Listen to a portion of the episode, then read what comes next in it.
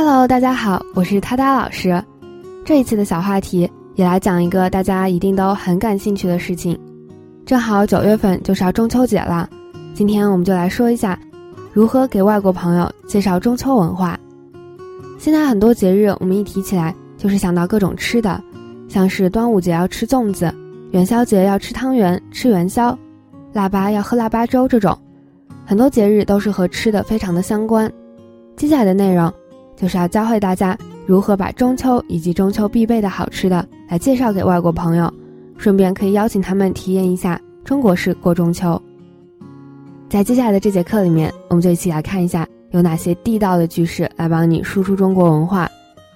在说到介绍传统文化的时候，可能就会想到网上经常会有那种很长的单子，写着各个节日的名称或者是要做的事情的中英对照。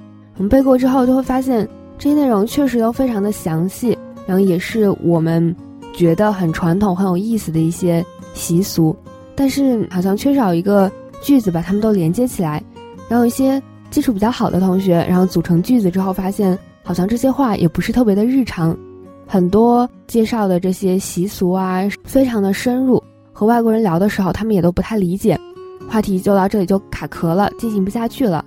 然后同学们就会有这样一个印象，觉得介绍文化真的是一件非常难的事情，一定要有很高超的这种英语水平，才可以把自己国家的东西介绍给其他人。但是这里我们就有一个聊天的小技巧。很多传统文化虽然是非常有趣，但是现在可能见到的就会比较少，尤其是在大城市。如果对方啊，就是跟你聊天的那位，他对中国文化不是了解的那么深入，聊这个话题，聊这些非常传统的内容的时候，就不会特别有代入感。尤其是在我们日常闲聊的时候，我们要多选取一些容易接受、日常生活中能融入这样子的角度来入手。比如说中秋节，我们就会提到吃月饼。有的在中国的外国人，他可能就已经发现了这段时间很多蛋糕店啊都会在卖月饼，然后你再一说这个习俗，就很容易把他们联系起来，就比较容易产生共鸣。而一些更传统的习俗呢，可能在我们日常的 small talk 里面很难找到一个共同点，很难理解。就有一些习俗虽然现在不用了，但是就我们而言，因为我们从小从这里长大，我们一直会有接触，所以。我们觉得很好理解的事情，但是外国人没有亲身经历过这个，就很难有这个概念，所以这个时候话题就不太好聊起来。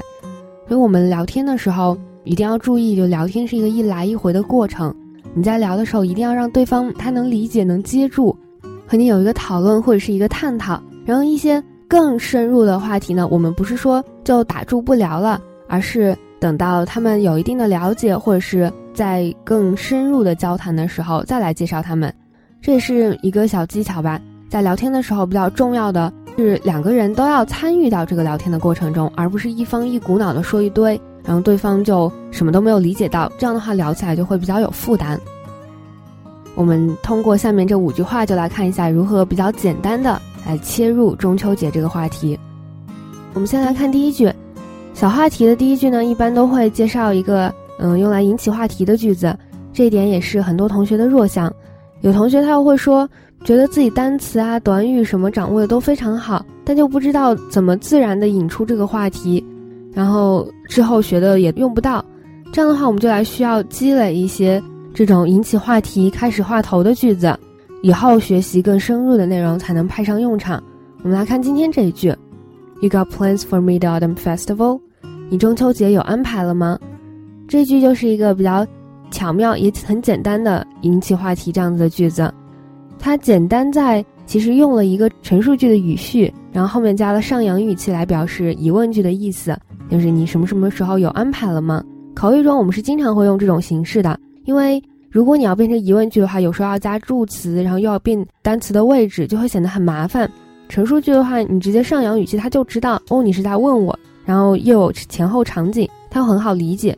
所以这个小技巧以后可以多用一用。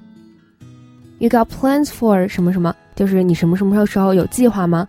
不光可以用来引起话题，像我们这里说的，还可以用来邀请别人。如果他没有计划的话，你就可以邀请他，比如说我们去哪里玩一下啊，这样子。如果他有计划，你们可以就这个事情来讨论一下。所以还算是蛮好用的一个句子。比如说你这个周末有安排吗？有计划吗？就可以说成 You got plans for this weekend？你今晚有安排吗？You got plans for tonight？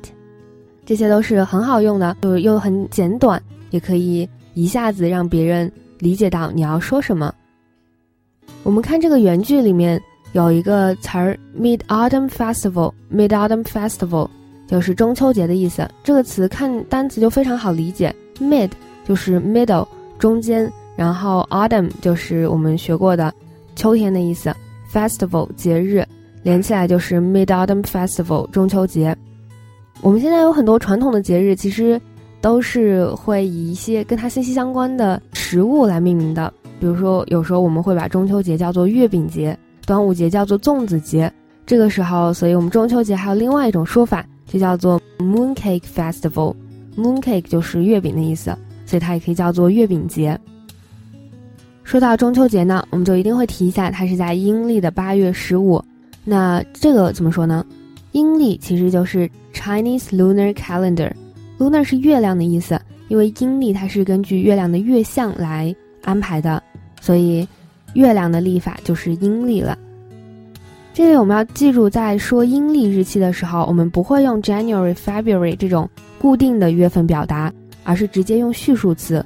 比如说八月十五，我们就可以说成八月的第十五天，the fifteenth day of the eighth month。那我们要是过年呢，阴历大年初一，就是一月的第一天嘛，the first day of the first month。